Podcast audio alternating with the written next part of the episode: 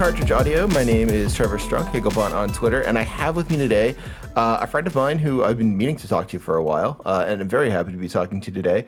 Uh, my friend Miri, um, who you can find online. Uh, she is at at Scarlet S C A R L E T T Miracle M I R A C L E. Uh, Miri, so happy to have you. Uh, how how are things? Hi, good. Um, we had a lot of we did a lot of very good logistics work in making this finally happen. We really did. It was like, and, and you know, like it was just like the work of two pros, two people who just absolutely are great at uh, logistics. Uh, were on the case for this one. Um, yeah, it was. Uh, that's all right. I think we did pretty well for ourselves, all things considered. Um, but um, you had me play this game uh, that I actually found super interesting, um, and I had never really played it before, um, called Othercide, and we'll talk about Othercide. But I want to talk to you first, like, what is your like, what is your background with games? Like, how long you've been playing games? Like, what do you typically like to play? Uh, what is your what is sort of like your your um, your makeup when it comes to to video games? Yeah, so when I was uh, like four, my cousin gave me her old NES with like a couple games. Oh, Uh, so that was the the original sin there. It's all her fault. And then uh and I've just been playing video games ever since and I I'm interested in like uh like both creating and criticism of like basically all forms of uh like creative work, but because video games are such a relatively young medium, I feel like they have the most like I feel like it's something I got to be on the ground floor of uh, to some degree, and that like there's still a lot more growing that the medium can do. Not that like there's not still things that novels, for example, could do to innovate, but like there's just so much space for video games to grow. So I, I you know, am interested in I in them generally for that reason. Um, I've Makes done uh, a lot of indie development, none of which actually finished a product because it turns out like in 2007 when you're on like the game maker forums or on like TigSource and you collab with people and there's no money to be made in the process, uh, projects never get finished. Um, yeah, so no, for sure. Um, that makes sense. I think like uh, to. ahead. Oh yeah, sorry. Go ahead. Uh, I no, I was was just gonna I'm- say. you go ahead first. I was just saying, um, I'm hoping that I, I get the opportunity to make like a game someday, but um, for right now, I'm focusing on like uh, doing more criticism and learning more about. Um, I- feel like one of the problems with developers right now is that most of them didn't like they they. It's kind of I've I've heard people describe. Uh, you've had them on before. Uh, Jackson and M. Oh, Uh, yeah, They talk about how like recent Gundam are made by people who they don't have their own ideas. They just like gun liked the Gundam that came before it, and now they're making Gundam, and it leads to this kind of like problem with the way the the series went forward. And I feel like that's true of like video games as a whole, where people, a lot of developers aren't making video games because they have like their own ideas they wanna they wanna uh, put out there, or because they have like uh, ideas for how to make the medium better or anything. They're just like, I like video games. I played video games my whole life, and now I get to make video games, and it's all very like derivative or very like uninspired. Or so I want to. I wanted to like take that, uh, take that approach where I, I kind of like see what's out there, see what ways I you know like do criticism of it and and stuff like that, and then once I have like more ideas, then I can approach the development from like more of a a, a different way, I guess. Yeah. Because I feel like I was doing the same thing back in like 2007. I was like, well, I love Castlevania, so I'm just gonna make a game like Castlevania, and that's, that was the extent of it. But who can blame you? Like that's that's like that's I think how a lot of people approach games. Like even even people who don't have any reason to make a game, right? Like the the, the enthusiasm towards thinking about games become like i i I don't know. It's less about coming up with something new and more about like, okay, so what did you used to like a lot? Um, And yeah, no, I think that that totally makes sense. Um, so what what is it that you um what is it that you sort of have uh, in mind now that like interests you? Like, if you've been sort of like trying to unpack this, right? Like, think about, mm-hmm. you know, the way that you, um, the way that you think about games and like how criticism might work for you and what actually interests you in games as opposed to like what games you like. Like, what what is that interest now? What is that sort of project? Uh, well, um, right now, I'm about to start uh, a YouTube channel where I'm going to do some like video essays. Um, I'm talking about starting a cool. podcast with some friends, stuff like that. Nice. Um, and another thing that um, we talked about just before I think we started recording, we talked about Xenosaga.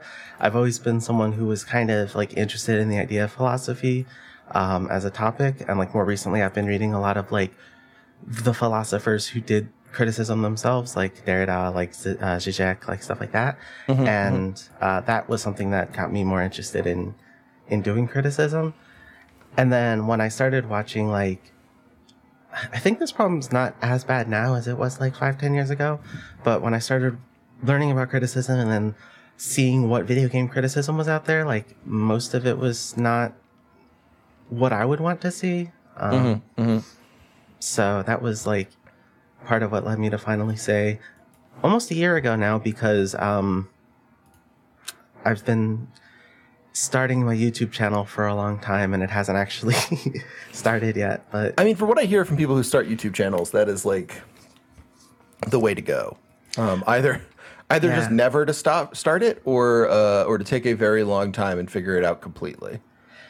Yeah, sort of what happened was um, I started my first video that I started making was on Vampire, and I was kind of doing. I feel like it was too general of an approach. Like I didn't really have a thesis. I was just kind of like, here's the game, and here's what I thought about all the different parts of it. And I, I was like, this feels too um, undirected, unstructured for like a video essay.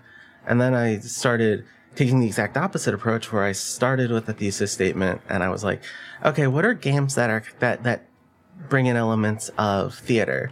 And I started doing that.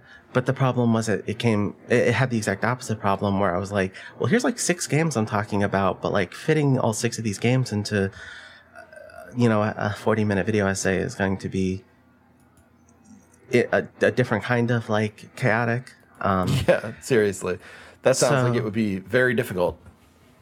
Yeah, they were all games I wanted to talk about, right? Like they were like, um, uh, scrolling down my Steam library to that point in time, uh, Tacoma, Return of the Obra Dinn, Elsinore, um, games like that. Like they were all like individually very good, interesting games that probably, I mean, to Tacoma and Return of the Obra Dinn, a lot of people played, I think, relatively. Mm-hmm. Um, Elsinore, I hadn't even heard of it until Michael Lutz just started doing a Let's Play of it a bit ago. Oh, cool. Um, but before that, I had never heard anybody talk about the game before, and it's actually really cool. So, um, but, and I, I love doing that, right? Like, I love, I'd love to have a platform just for the opportunity to say, like, hey, here's a cool game I found that I've never heard anybody talk about, and then maybe some people go play it. But it reminds me, it reminds me in some ways of, um, I was listening to uh, uh, my friend Sean's podcast, uh, Hundreds of Pixelated Dead Bodies, which has come up a lot in the last few episodes because I'm working my way through it. Um, and they mentioned, or he mentioned this like uh, uh, podcaster called, um, or not podcaster, YouTube guy called uh, Nightmind, I think his name is, and he was saying like I don't. I don't love Nightmind, he was saying, but like the the thing about him is like he'll find these extraordinarily obscure, kind of like found footagey YouTube series, cover them, and then they become huge. And so like that kind of like kind of like people wanting you to seek out something obscure and then play it and talk about it. And that I could see the appeal to that, right? Like you're sort of casting some sort of light on something that not everyone would necessarily see. Yeah. Um, so now i have been trying to find like the right balance and the right approach and the right, you know, because I, I figure like once I put out a finished video, then that's kind of like my that's like my my statement of this is what this channel is. So mm. I need to make sure the first video is good so that I can continue making those that kind of video. Um, but you know, like right now, um, I have two different videos that I'm working on, and I like both of them, and they're both similar in their style. Um, so I'm hoping that once I finish those and put those out, they'll you know be good and and I can continue from there. Um, but Cool. yeah, it's it's been quite a project trying just trying to figure out like what I even want the the YouTube videos to look like. Yeah, I mean, I can imagine. It sounds like it just sounds so tough to to kind of like. I mean, this is why I've never really done uh, YouTube stuff. Like, it, it seems so tough to kind of come up with an aesthetic and a practice, and it, it's so. I don't know. It feels so demanding. Um, so more power to you for doing it. Uh, you know, however long it takes you, no matter you know, that's pretty rad. Um, so I'm interested in what you then think uh, and why you're sort of interested in uh, Othercide, which I'll I'll be totally honest. I really enjoy. I like it a lot. Um, uh, I I had a really good time playing it. I have not beaten it, but it's you know as it's a, kind of a roguelite in a certain way. Um, not a game that I feel like I may ever beat. Uh, um, but it is very cool, very stylish. Um, I think like off the off the top, you could you could be you could be forgiven for thinking it was like kind of like a goth game, right? Like and goth in like the the the, the sort of like diminutive way that like people who were really goth would have talked about like you know the other folks at hot topic when i was like 11 or 12 right um it has a kind of like there's red black and white are the only real colors in it. It's very sort of like uh night it's like the two times it's set are 1893 and 1929 but like the aesthetic of the game almost seems to me like like bloodborne in a certain way in a really fun way.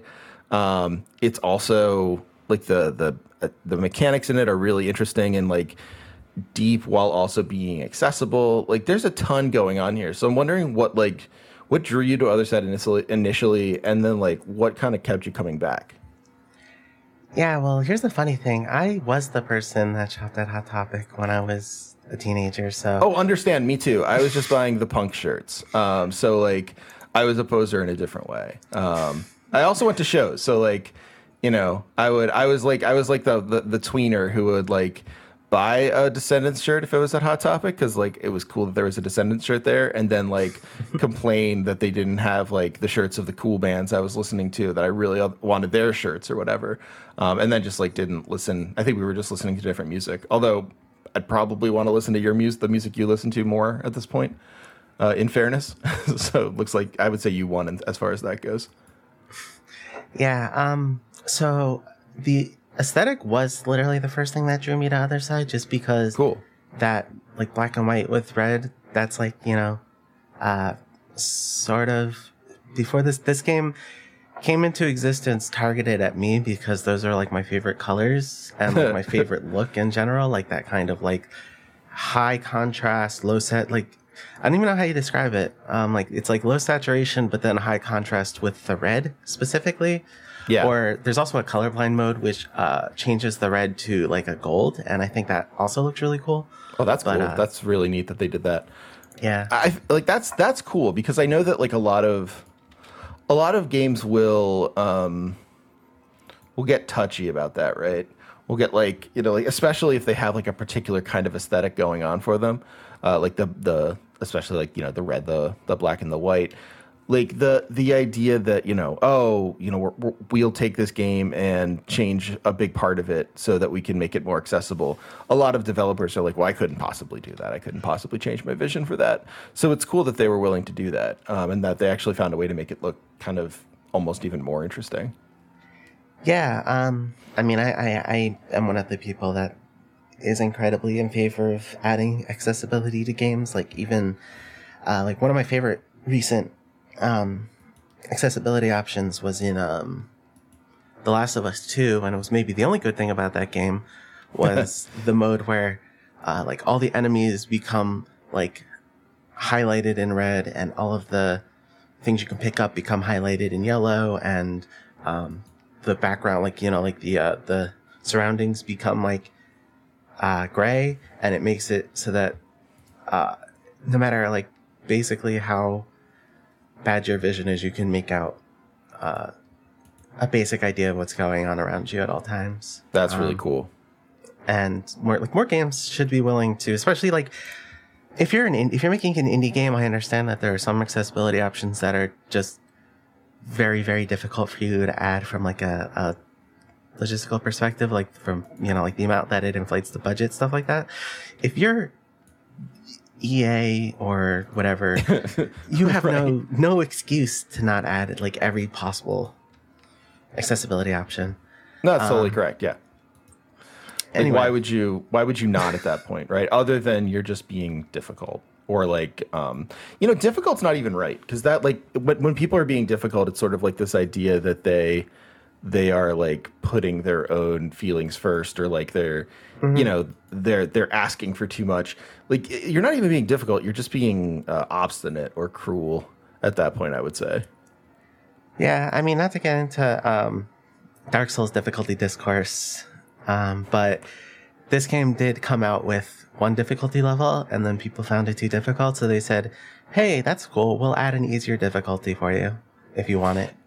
Yeah, I saw that. I actually I ended up playing it on the the most difficult level, but I can understand like you know the game really is interested in making you uh, make hard choices. Like you could you could definitely XCOM this game and like and name everyone and and make them like very personified. Um, I never do that in games like this because it um it makes me sad. Uh, so so I'll just uh, typically in games like this I will just um, you know make my people uh the name like the the proct names uh because it's sort of like a little less depressing um Yeah, But this yeah. game has some really really fun uh, procgen names anyway. So yeah absolutely like very very sort of like um i don't know almost uh, i'm trying to think of the way to say this like uh, very um catholic church sort of names like uh uh miracle or providence or you know Cele- like uh not celeste but like you know th- those kinds of names. Um but yeah it's it's it's um it's like but any of the characters like you're you know in order to heal in the in the like true difficulty mode or the original i won't even call it true because that's actually that's not giving any credit to their choice. The uh the original difficulty mode um like it's it's um you have to sacrifice one of your uh what the you know in the game are called daughters. The ba- basically the people that you've created and and grown and stuff like that. You have to sacrifice them and uh and not use them anymore. Basically kill them off in order to heal uh, another character. And it's a it's it's a weird sort of like bad feeling thing to do. Like it doesn't feel great to do that. Um and the game i mean the game sort of lays it out for you and says like yeah this, this game is going to make you do stuff that doesn't make you feel good. Um but i think on a certain level when if people are like hey like that thing you're asking me to do is actually like too difficult uh, to take that out and be like well there's other stuff in the game that'll put you in the bright thematic comfort zone. That's pretty cool. Yeah, so that was kind of like the second thing that that pulled me into the game was like um, when I first played it, they hadn't even added the the easier difficulty, which is uh, still, you know, like there's still a lot of challenge in that one. Um, the the only differences are on the at the start of each run, you get um, one resurrection token to start with, and at the start of each day, your uh, daughters are healed fifty percent of their max health, um, which gives you a little more flexibility in like taking a hit or you know um or using your abilities that cost health. But it's still like a, a very difficult game even on that difficulty um so you still get that feeling of like struggle and and that was kind of like the second thing that pulled me in was that this game creates like a really like desperate feeling of like you know like um every time you every time you take a hit every time you pay health points every time you do anything it feels very substantial which is not the case even in um like a fire emblem or an xcom where like someone dying is significant um it's not like the same where like every single hit feels like devastating. Um, yeah that's fair. I think that's a, a really good point. I- mean especially in like the idea that you I- i don't know like it's it's a game that says it's going to do that to begin with which i always kind of distrust games that do that not that not that like there's no reason to. It's not like I have any good reason to do that. But like I distrust games that do it when they're just like, yeah, you know, I'm going to um I'm going to make it so that like this game means a lot. Like this game's about the plague and so like it's going to be like distressing or it's going to be like um I don't know, like it's going to have some troubling uh, elements about like you know what you find out, what revelations are are shown or whatever, right?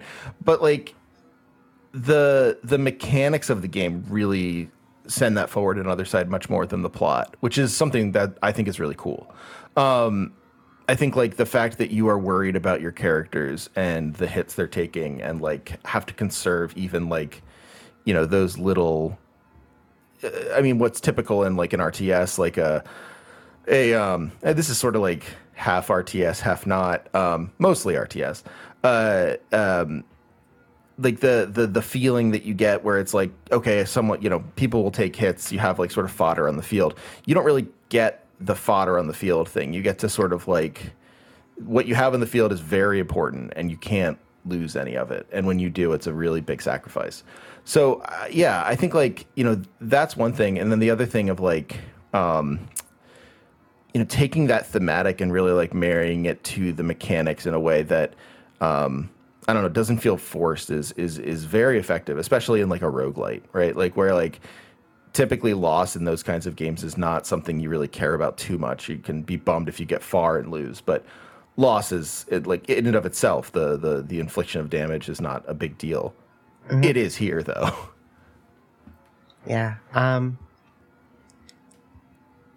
another fun detail about I mentioned that you get in, in, dream mode you get a resurrection token each uh, run. You can also get those on nightmare mode by doing a certain type of mission.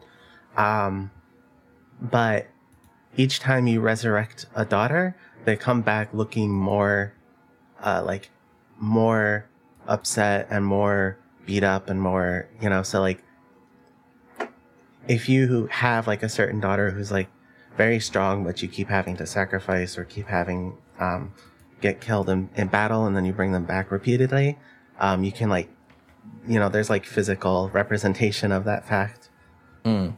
on their model.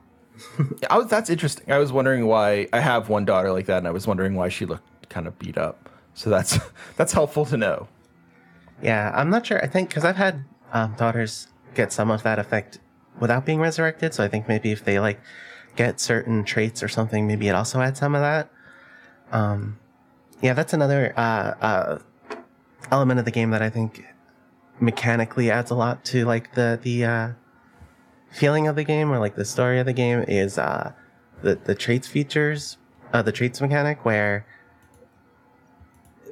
depending on certain things that happen over the course of the battle, um, your character can get like certain traits. Like if they kill multiple enemies in one battle, they'll, they'll get the aggressive trait, which makes them, uh, I believe, just uh, maybe it was deal and also take extra damage.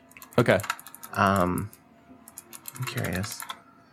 And there's a lot of like, there's a lot of little like status stuff, like the the enemy that you're sort of against in this, which is I think a um, I think a a child who has been kind of experimented on um, is mm-hmm. um, is like constantly you know speaking with you obviously like like you would in any sort of these games like they they are they're vocal to you um, and sort of taunting half taunting half not uh, and then like they're also they're also just like very much creating the world um, where like you know you have oh um, you know now this this like this status effect has happened because the child has said it's happening. So like today with like it's just, we're all more aggressive today or whatever like um you know the the um damage is going to be like way higher today for whatever reason right? Like that's that's something that just ends up happening in the game. And so like as a result you sort of feel like the world is it, not just like in terms of oh this game is is like introducing random elements that are difficult or uh, randomized somehow or another, but in fact that like the world itself is a bit of a um, uh, how to say this like it's a bit of a mover in terms of like why things are so hard, why things are difficult, um, which is cool. Like that's not an easy thing to pull off. Yeah. Um, I'm trying not to get into like the actual story content yet because there's so much to, to actually say about that as well. Um, mm, but yeah the the setting um, of the game is kind of like it's called the dark corner and it's kind of like a space between reality and not. So um and so the the child is the one that created that um and yeah he constantly is is having all kinds of effects on on the world Yeah, the child is not a uh, it's not a happy character. no um And you start off in it, it's one of those games that starts off with a losing battle. You play as the mother and in sort of the battle in which she falls, right? Yeah, that was um so the the the, ga- the tutorial is you play as the mother and uh you are fighting um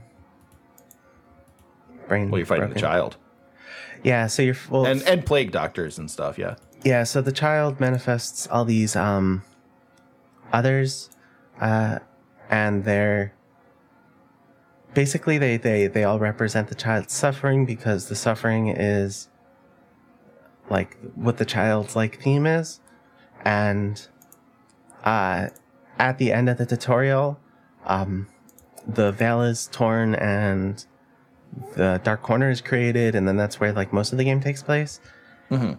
and uh the mother becomes the red mother which is she's no longer like a, a physical entity she's kind of like a uh it's this game's lore so far It's hard to say, right? Like it's it's like she's not quite a physical entity. She's sort of more like a a, a manifestation of of like generation, maybe. It's not anger. Like that's that's not quite right, but it is something close-ish to like vengeance.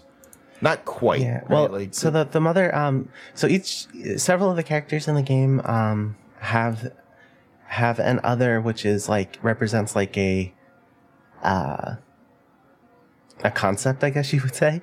Um so like the this child's is the suffering and the mother's is memory and the player character I think or like the the player is supposed to be controlling the other memory um which the mother fuses with and it there's so much lore in this game and it's all kind of like vague and hidden in like unlocks that you get kind of like dark souls ish yeah, that um, is very Dark Souls-ish. but basically I, the, the main concept i guess of this game is that you are opposing suffering and the memories the memories are so the, the characters that you control the uh the sword bearer the scythe dancer the gunslinger are th- they are represented in the mother's backstory um, they are all of the, all of the different jobs that she had during her life, which you get by unlocking her memories. Um, and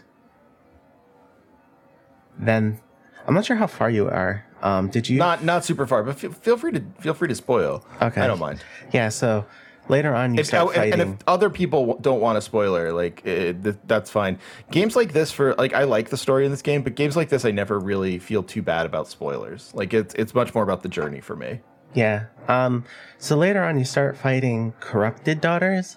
So I guess what that, like, trying to unpack the themes of this game is is so, it's fun, but it's also weird. Like, memory Sure. m- memory is not typically a concept I would associate with opposing suffering, like generally, but.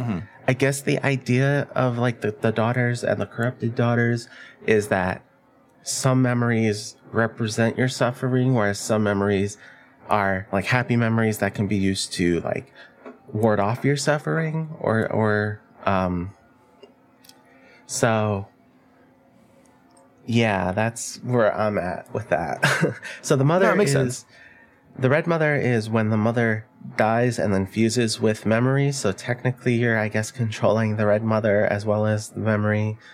Um but the way this all manifests in gameplay is that um, you create units um, which are kind of like elements of the mother character herself, and you just fight off the suffering.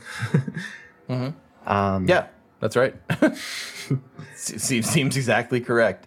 Uh, yeah, no, it's like it's um, it's very much a game about like um, it's, it's sort of like a losing battle sort of game. Like you know, the whole point of the game is like you are you know doing your best to stem the tide, um, and the tide is very hard to stem, um, if not impossible. Like you know, the the whole premise of the game is like, you know, you're gonna die you're going to lose people you're going to fail uh, again and again because like this is just so deeply impossible to stop suffering.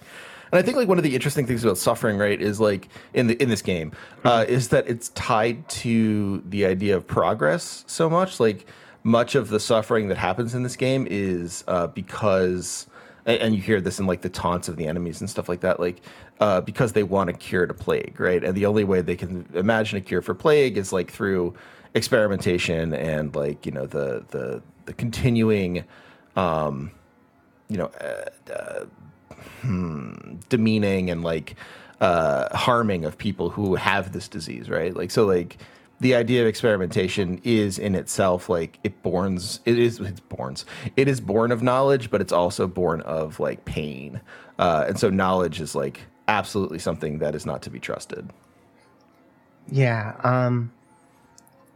Yeah. The, the the there's like a specific story about um the way the child was was uh treated and like the the torture that he, he went through, but if you don't read the like the the lore entries, then you just kind of get this like vague feeling of like um the bosses are like a doctor, a maid, uh, you know, like there's there are these um God, I'm trying to So there's the surgeon, the deacon, the maid, and then you, f- you actually fight the child. And the they they each kind of like are parts of the child's story, but also they kind of like I guess represent like the maid doesn't fit in quite as well. Um, like, but like the surgeon and the deacon definitely uh, represent like things that can have like like medical progress and also religion are both things that can have good intentions but can also like you know hurt people um in that way. And yeah. I'm, I'm wording this very poorly, but that's no I'm no trying to tie I, I get into it. what like, you were saying. Yeah, yeah i mean it's there's a there's a way in which like it's i don't know like it's a story about it's a story about how because like the story of the child in, in in like when you do read the lore entries is like basically like the child is super sick. I- I- you know the child has the plague and they just decide like hey look like we'll just um we'll try everything. Like we'll just you know what? We're just gonna like try every cure and see if it works. And it's like horrible horrible suffering for this for this poor child. Um and so like as a result the the um the child seems like both equally obsessed with this idea of cure and also just like very interested in causing pain uh, himself. And so like it is this like there is this like um you know they they use the word cure they use the word like heal um but the idea of progression without like consideration for uh you know the um the ends that come with the means right or the means to the end. Uh the right the um you know that is like that is very much the the the villain of this story. Like even the you know the the mother is just like wow this like i really feel horrible about the child. Like that child really you know definitely created the suffering. It's like a horrible thing but also boy that child was sure failed right? Like it it's clear that like the mother pities the child and so should kind of you so what about like what about the rest of the story that i don't know uh compels you here I'm not used to talking extemporaneously, and my brain is just going all over the place. That's okay. That's why I asked the questions. Let me ask you. Let me ask a more specific question. So, do you play a lot of games like this that are sort of like tactics games or strategy games? Is this sort of a genre that you prefer, or is this sort of outside of your um? I don't want to say comfort zone. That's a little pretentious, but let's say comfort zone. Um, yeah, I mean, I don't know. I, I kind of play every type of game. um, I have recently played, um, you know, XCOM, Fire Emblem Three Kingdom, or Three Houses, um, Troubleshooter, Abandoned Children. Like, I do play a fair amount of like games in this uh, general wheelhouse, but you know, I, I, I play a little bit of everything. Um, but I, I do like this kind of game in another way where it's a game that feels like very like tight and cohesive like i feel like there's a lot of games especially like with the the aaa industry these days where um it's more about just having lots of stuff uh whereas like possibly my favorite game ever made is uh eco or ico mm, how do you pronounce it yeah. um where uh every like every part of that game is basically like pointing in the same direction, which is like the relationship between uh, Ico and uh, the princess. Yorda. like, what's her name? I think it's Yorda. Yeah, yeah, or something like that. Um, Not Yorha. No, that is that is from my other favorite game. Um, yeah, it is Yorda. Okay, good. My memory occasionally works. Um, yeah, where like Ico literally doesn't even have a health bar because his health isn't like an important element of it. It's solely just like keeping Yorda safe. Right, exactly. And a lot of games like take the exact opposite approach where they just kind of like throw the kitchen sink in there. Um, so any game like this where like all of the mechanical elements reinforce sort of like an idea or like a feeling or a theme are games that I'm really drawn to because it just feels like very uh, very cool to me. Um, yeah.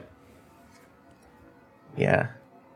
Um, no, I mean I think that makes sense. Like it, it is. It's a game that I hadn't really thought about it that way, and I, I like how you say that. Like it's a game that kind of shares its um, it shares its themes with its audience by way of like actively I don't know like how to say this like it shares its themes with the audience with by like actively expressing them in its mechanics. Like you know what this game is about because of the way that the game plays, right? Like the, it's not it's not difficult to tell what this game is about because um, you know you get this sense of like okay you know the, there's the the mother is sacrificing her children uh, the plague is happening and within like you can you know all of that is said up front but you're also sort of in this moment where it's like okay i am i'm in this battlefield and i'm having to make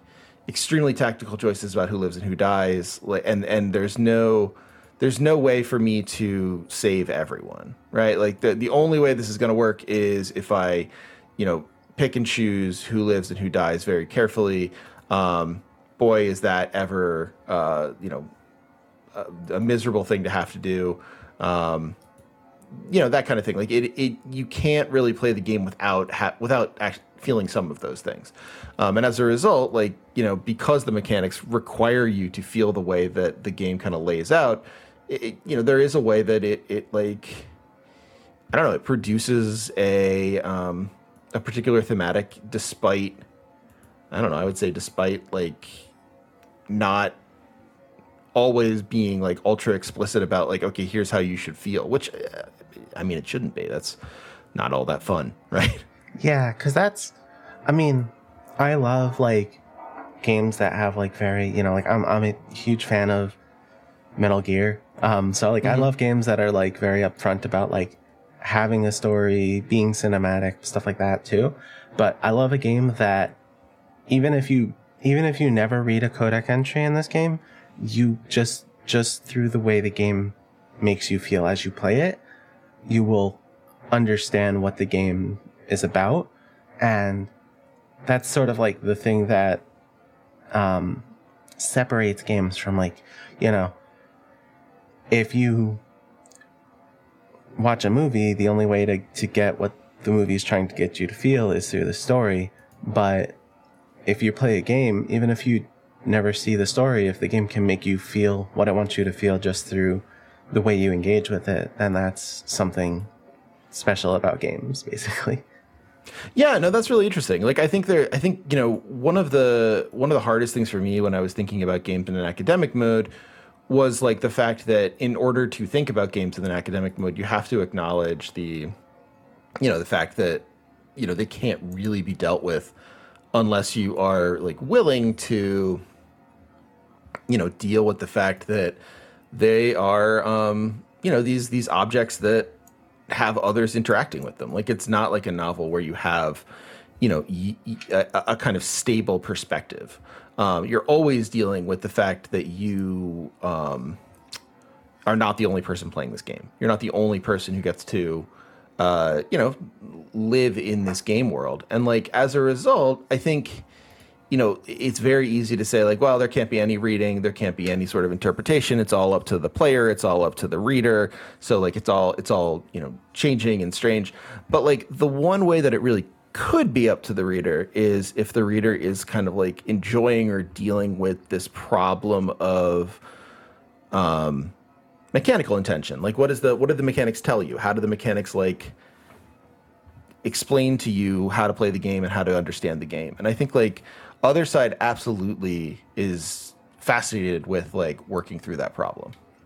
Yeah, there are games that like I would argue, for example, uh, like a Metal Gear or a Kingdom Hearts game exists kind of like as a text, right? Like you can there there's like just kind of an object that's there and you engage with it, but it's the same as like a book or a movie where the text is kind of static.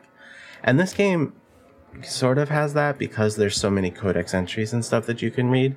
But in terms of like the the the part of it that that we're talking about right now, until you engage with it, it almost doesn't exist, right? Like Yeah. until you play Othercide and you get the feelings that the game is trying to give you, like there's no that that that feeling needs a player. Like it's it's textual, but it's also paratextual.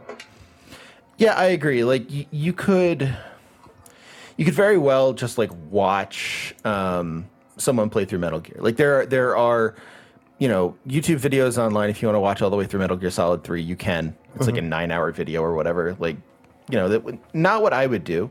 I would prefer to play it. Like it sort of gives some meaning to the uh, to the cutscenes, but you know, some people would. Like, I don't begrudge them that.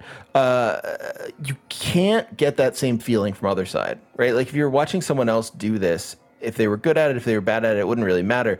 Like, you do need to play the game in order to kind of like get what it's going for. Even if you're just like looking at screenshots and stuff, it doesn't quite give a good feeling of what the game is mm-hmm. because like the the screenshots look a little more empty than the game actually feels while playing it. I don't know if you, you felt that way or not, but like if you're looking at the Steam page for it, it there's like there's a there's something lacking that you only really get once you're playing the game proper.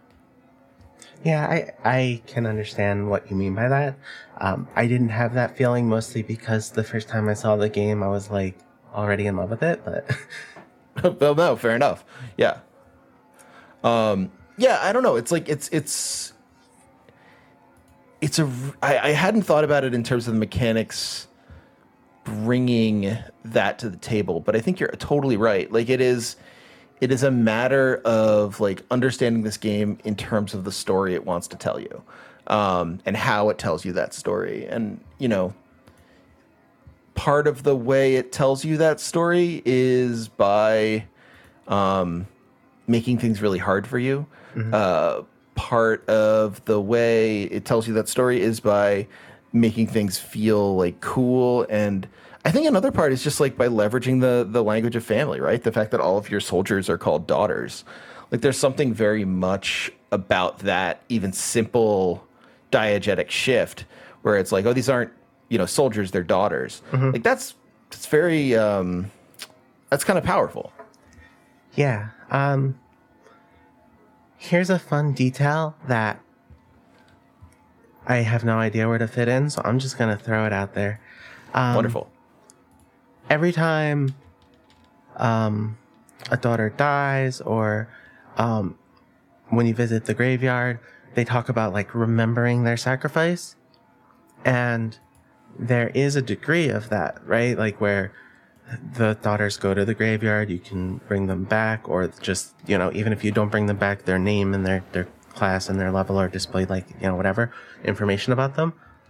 But the graveyard has a cap for how many it can keep. So if the graveyard is full, then any daughters that die are forgotten. Or you can choose to manually forget a daughter that's in the graveyard.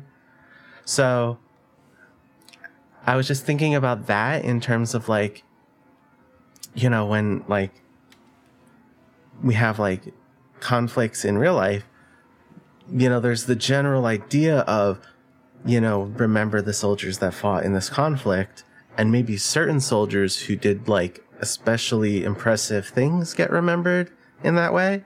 But, like, you know, the vast majority of, of humans that sacrifice themselves for something aren't actually specifically remembered. And I just, Oh, I yeah. found that to be like, I don't think that was necessarily on purpose, but like, it was just kind of like this thing that accidentally created a metaphor for that. That I was like thinking. No, I mean I could to- I totally see it. Like there's the the the the fact that it's like the fact that the whole thing is about um I mean the fact that they use the term forget, right? Like th- that is a hugely pointed term. Yeah. uh, like it's it's not as if like you just like you get to say oh you know like uh, reassign graveyard spot or something. It's not even it's not even like video gamed. It's like it's just like do you choose to forget this daughter? Um i mean it's hugely it's hugely relevant i think. Um and the game is always asking you like what you're willing to remember and what you're willing to forget in terms of like not in terms of i guess here's the here's one interesting thing. It's never in terms well not never but like it's not let's say in ter- typically in terms of oh like what are you willing to remember? What are you willing to forget in terms of like the story right? Lots of lots of things do that where it's like you know like oh you know take like a visual novel right? Like which storyline are you going to follow? Which ending are you going to aim to get right? Um we're used to that, but we're not so used to it within, within mechanics. It feels like so much more crass somehow to be like, oh, you know, I'm killing off this daughter because like, um, I need, you know, I need health for this other daughter because she's like more important in the field.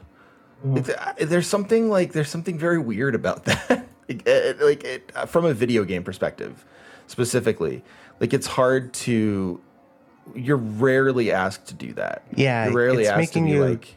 do things that you feel bad like doing like if you let a daughter die or if you uh, sacrifice a daughter or if you forget a daughter these are like active decisions you have to make that feel bad and feel like you're doing a bad thing in a way Yeah, because you're you're not even doing it like I think the the the thing we we get away with in games where there are narrative choices is like you get to say like, well, I'm doing this to get this particular version of the story. I'm doing this because like I want to privilege this character X, Y, and Z, right? Um, whereas this, the characters like the characterization of the daughters is nil.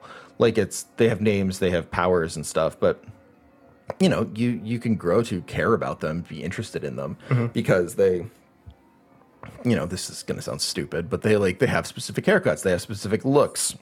oh no yeah i think that was definitely like the the reason they they did that like was you know so i guess we didn't actually mention that specifically but like when you create a daughter they have um their certain elements of their looks like including their haircut can be kind of like randomly generated a little bit um you know like there's like a, a certain um like you know there's like a, a I, I don't know what I'm trying to say. There, there there's like a, a certain styles, you know, like it's not like completely randomly generated, but there's like a, a handful of different, you know. So like when you have your gunslinger who had that one really clutch save named Melody, who, you know, is your highest level, and maybe she has like some really good traits and blah blah blah. Like you, you do grow attached to that that character, even though she's kind of like to some degree still just like a generic, you know, character. Right, yeah. The difference between her and any other gunslinger is like literally going to be only her level and the and the traits you have for her. But it's also like you can look at her and say like, "Oh, that's Melody. Yeah, I like Melody. Melody's cool. Like Melody helps out a lot." Um, That's like that's that's so weird in a game like this to, to be able to say that, right? Like it's it, it's just like it's a strange feeling to be able to say like, "Oh yeah, I I care about this character." Yeah, Um, it's kind of like when the character has zero characterization. there's kind of like a range of like you know you have like on the one end you have fire emblem where there's like these are all like designed and named characters that have backstories and personalities and you care about them for that reason and then on the other side there's like advanced wars where every unit you only care about for like its explicit like tactical purpose. And right. um this kind of like splits the middle ground. Like xcom does too to some extent where but like where the characters are created and exist primarily for their like mechanical purpose and are somewhat generic like an advanced wars unit but you still create that kind of like connection with them Yeah, no, it's it, it it is like it is a very it's very much like a um I don't know, like it's very much a um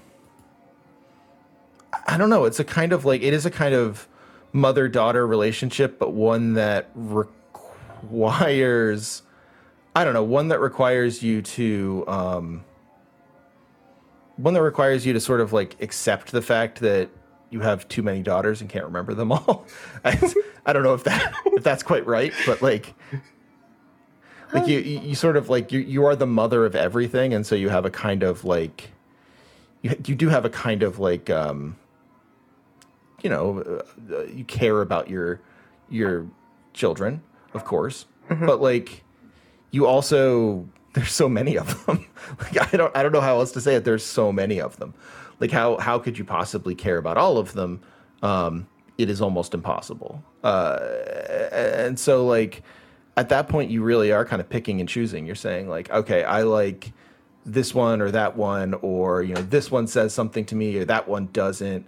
Um and it, it's all based on arbitrary things because you you don't you don't really have anything to say about these characters. A retelling of sophie's choice where she has 72 children and she needs to only keep 36 of them right. No no it's it, that's totally right. Right? Like it is not it is a it is a moment where it's like okay um like the mother loves her children very much but these children are meant to kill and the mother lays it out at the beginning and says like look like this is about sacrifice. Like all the characters right? Like you think about like this the shield bearer where like basically the the the, the entry to the shield bearer is the mother saying like okay so like the thing you're gonna have to do is uh, protect your uh, protect your sisters um, no matter what happens and even at the cost of your own life. And that's the whole premise of this entire game where like the the whole point is yeah like look you're you're you're gonna have to you're gonna have to deal with the fact that you um your sisters are really really important and and you're important too but you know the point is uh you're probably going to die. Um and and that's that's also super important. Like we have to you know we're just gonna have to at some point we're all gonna have to die uh, because we're gonna try and stop this plague. Um and it's it's like a powerful sort of leveling. Hmm i just realized i was calling them gunslingers but they're called soul slingers. Fake fan. Oh, yeah, you're right. I like I like the names in this in this a lot. Like I I really really enjoy how how this is uh how this is handled. It's a it's a really fun way of of like kind of messing around with the um you know messing around with the the way that um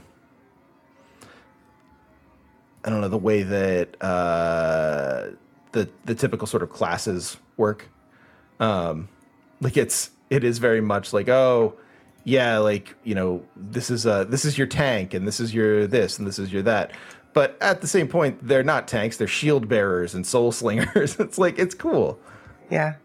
Um I'm just thinking about so I already mentioned them once. So later on in the game you get a fourth class. Um and I'm thinking about excited to hear about it I've read multiple reviews, like professional reviews, that mention that you only have three classes as like a downside. And I'm just thinking about that how like I guess you could play this game for a long time and not unlock the, the, the fourth class because you do get it like halfway through the game and it's like a pretty tough game that could take you like a lot of runs to get to. But Oh yeah, for sure.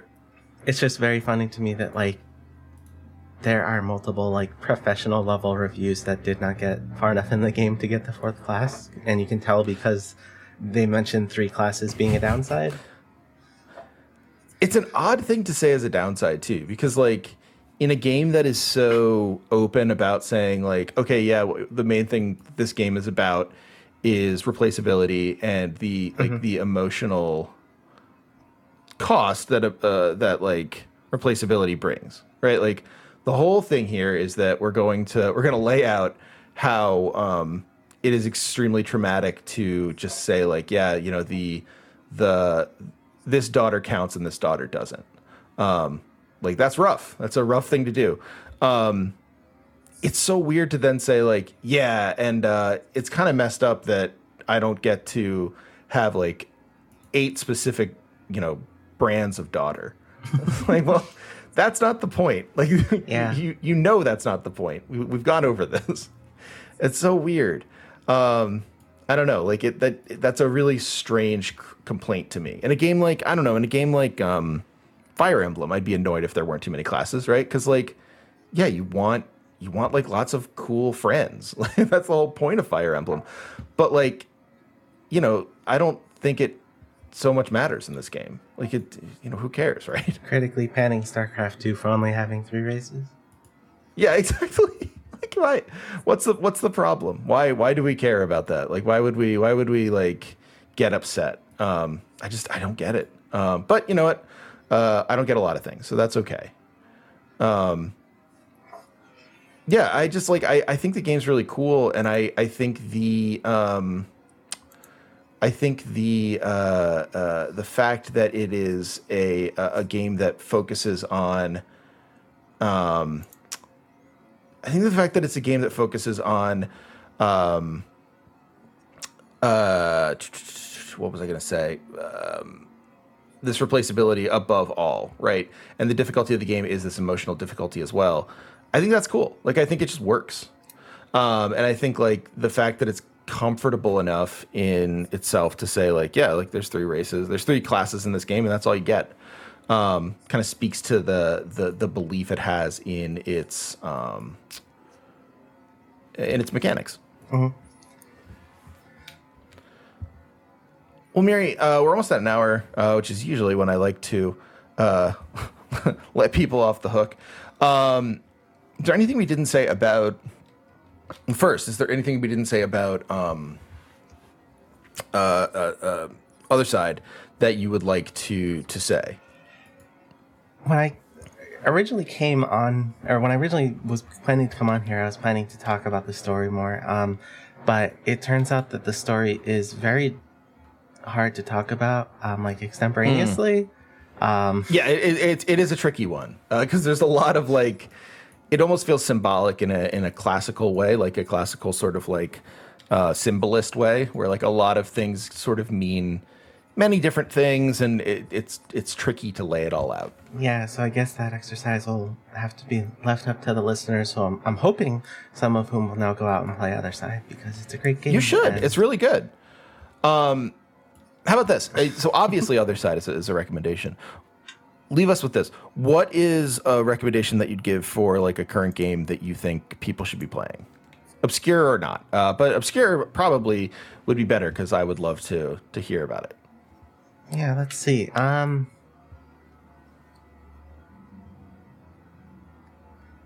current games. Uh I think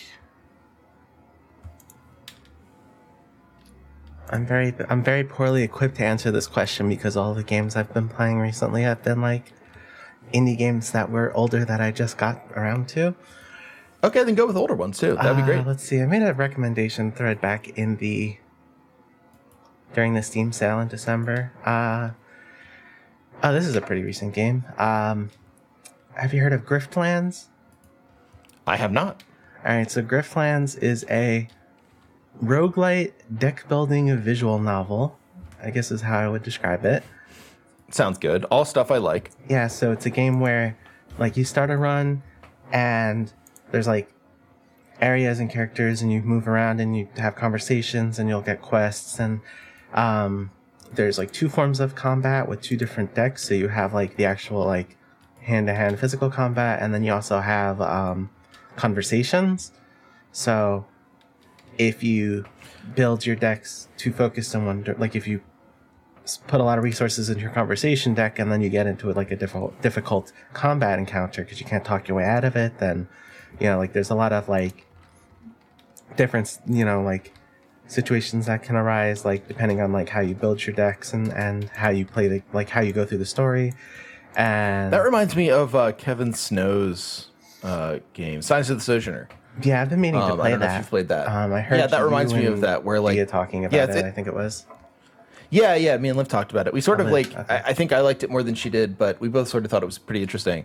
Um, and yeah, like I, I feel like if you like the idea of building a deck around conversation um, and like having to uh, having to kind of balance uh, attack and balance and and like conversation uh, lines, that would be sort of a game that you would enjoy.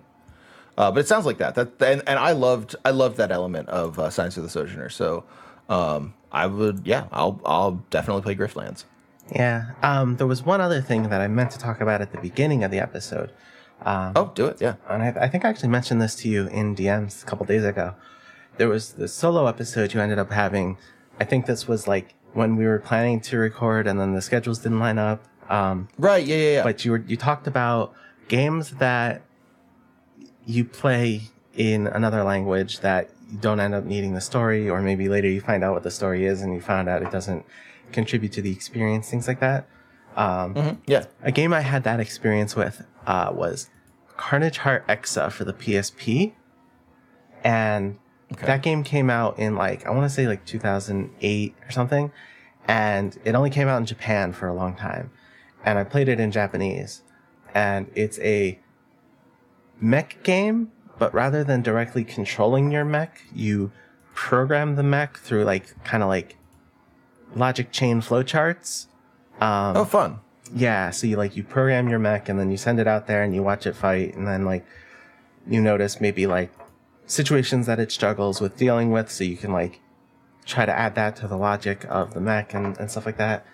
And I, I played the game in Japanese. I think I had like an online guide that like translated like the the um UI and stuff. Uh, I forget, Okay. or maybe I just figured that stuff out on my own. I don't remember. But uh, later in like 2013, the game finally came out in English, so I played it again in English, and that game's story does not matter at all. The game pretty much is is good because it's like a fun and interesting like game to play because it's like something so unique.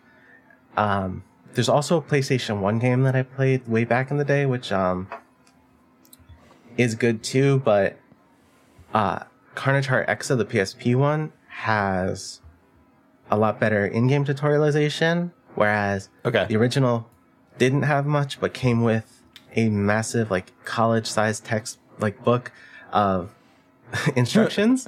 and uh, given that it is now a an old rare collector's item, I'm sure it costs almost as much as an actual college textbook. So I can't really recommend. I would assume that. yes. Yes. Um, but I would recommend if anyone thinks that concept sounds interesting, you could check out Heart Exa on the PSP. I'd love to talk to literally anybody who has played the game because I think the only person I've asked about it that has actually played it is um, Tim Rogers, who I know not a huge fan of around here, but No, it's okay. I, I'm, I'm, I'm, I'm, I'm turning my. I'm, I'm becoming more thoughtful of Tim, Ro- Tim Rogers. A lot of people I like really seem to like him. So, um, I'm going to. I'm I have really kinder. complicated feelings about him because, you know, like he says some really weird stuff on Twitter sometimes, and he uh, makes way more money than anybody needs on Patreon. But he also Mm-hmm. like, I mean, I do enjoy watching his videos, even though I have to watch them over the course of like several sittings because there's six fucking hours right. long. Yeah. But like, I don't know. I find him entertaining, and you know, he's he has played Carnage Heart, so that's something. I mean, honestly, that that that takes him up a, a, a step in my book as well. Um, well, Mary, thank you so much for being on. I really appreciate it. I'm glad we were able to do this. This is like this was this was a blast. I really I hadn't thought about mechanics in that in the way that we talked about today, uh, which is like sort of as this way of um, I don't know, not just smuggling in attention, intention because I've thought of that, but like kind of crafting uh, a, a game's aesthetic in such a way that like you know you get more you- not more but you get something different from the mechanics like purely different from the mechanics than you do from the narrative. Even if the two are are are um complementary the fact that they both need to be there. That's that's cool. I hadn't really thought about it that way and i i think that's really valuable so thank you. Yeah, I had fun. I hope the listeners enjoy this because I feel like it ended up being kind of a mess, but uh, maybe that's Eat the only up, way you can talk No, about Othercide because it's such a Othercide's great. I saw. Uh, yeah, I, I think it's. I think it's fantastic. I think if you like RTS and you like um, roguelites in any way, if you like that sort of like cyclical gameplay, you'll enjoy it. Um, but I think I think there's a lot to uh, recommend it, even not in that way. So, yeah, fantastic game. Um, and, and thanks. Yeah, no, you were great. And uh, come back soon, please. yeah, sure, we'll do. Um, uh, we can talk about uh, Oh, Carnage Hearts Exa. I was gonna I, to track that down. I was gonna say we could talk about like uh, something that isn't like a specific game, but I'd also love to talk about Carnage Heart Exa sometime. And I'm sure you'd love to talk about Loop Hero, your, our, our shared sort of. God, uh, I I can't believe you made like you streamed that game and we talked about it, and then I ended up buying it, and now I have hundred hours in it.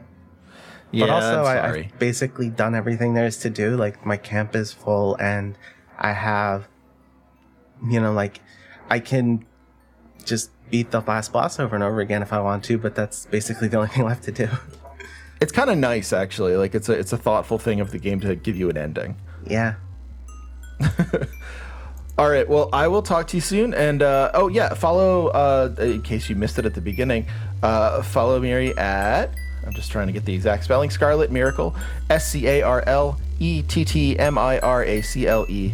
Uh, and yeah, um, we'll talk again soon. Yeah. See you later. Bye.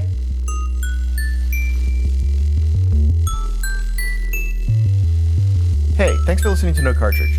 If you'd like to support us further, please consider going to patreon.com slash no cartridge or for a one-time donation, paypal.me slash Hegelbon, H-E-G-E-L-B-O-N. It's really, really helpful for all of us to be able to support uh, the many people who make the show, uh, you know, myself included, but also our producers and various co-hosts, um, and, and writers and artists. Thank you so much for listening. Please remember to like, subscribe, share, any of those things that would let other people get the quality video game analysis that you've grown accustomed to.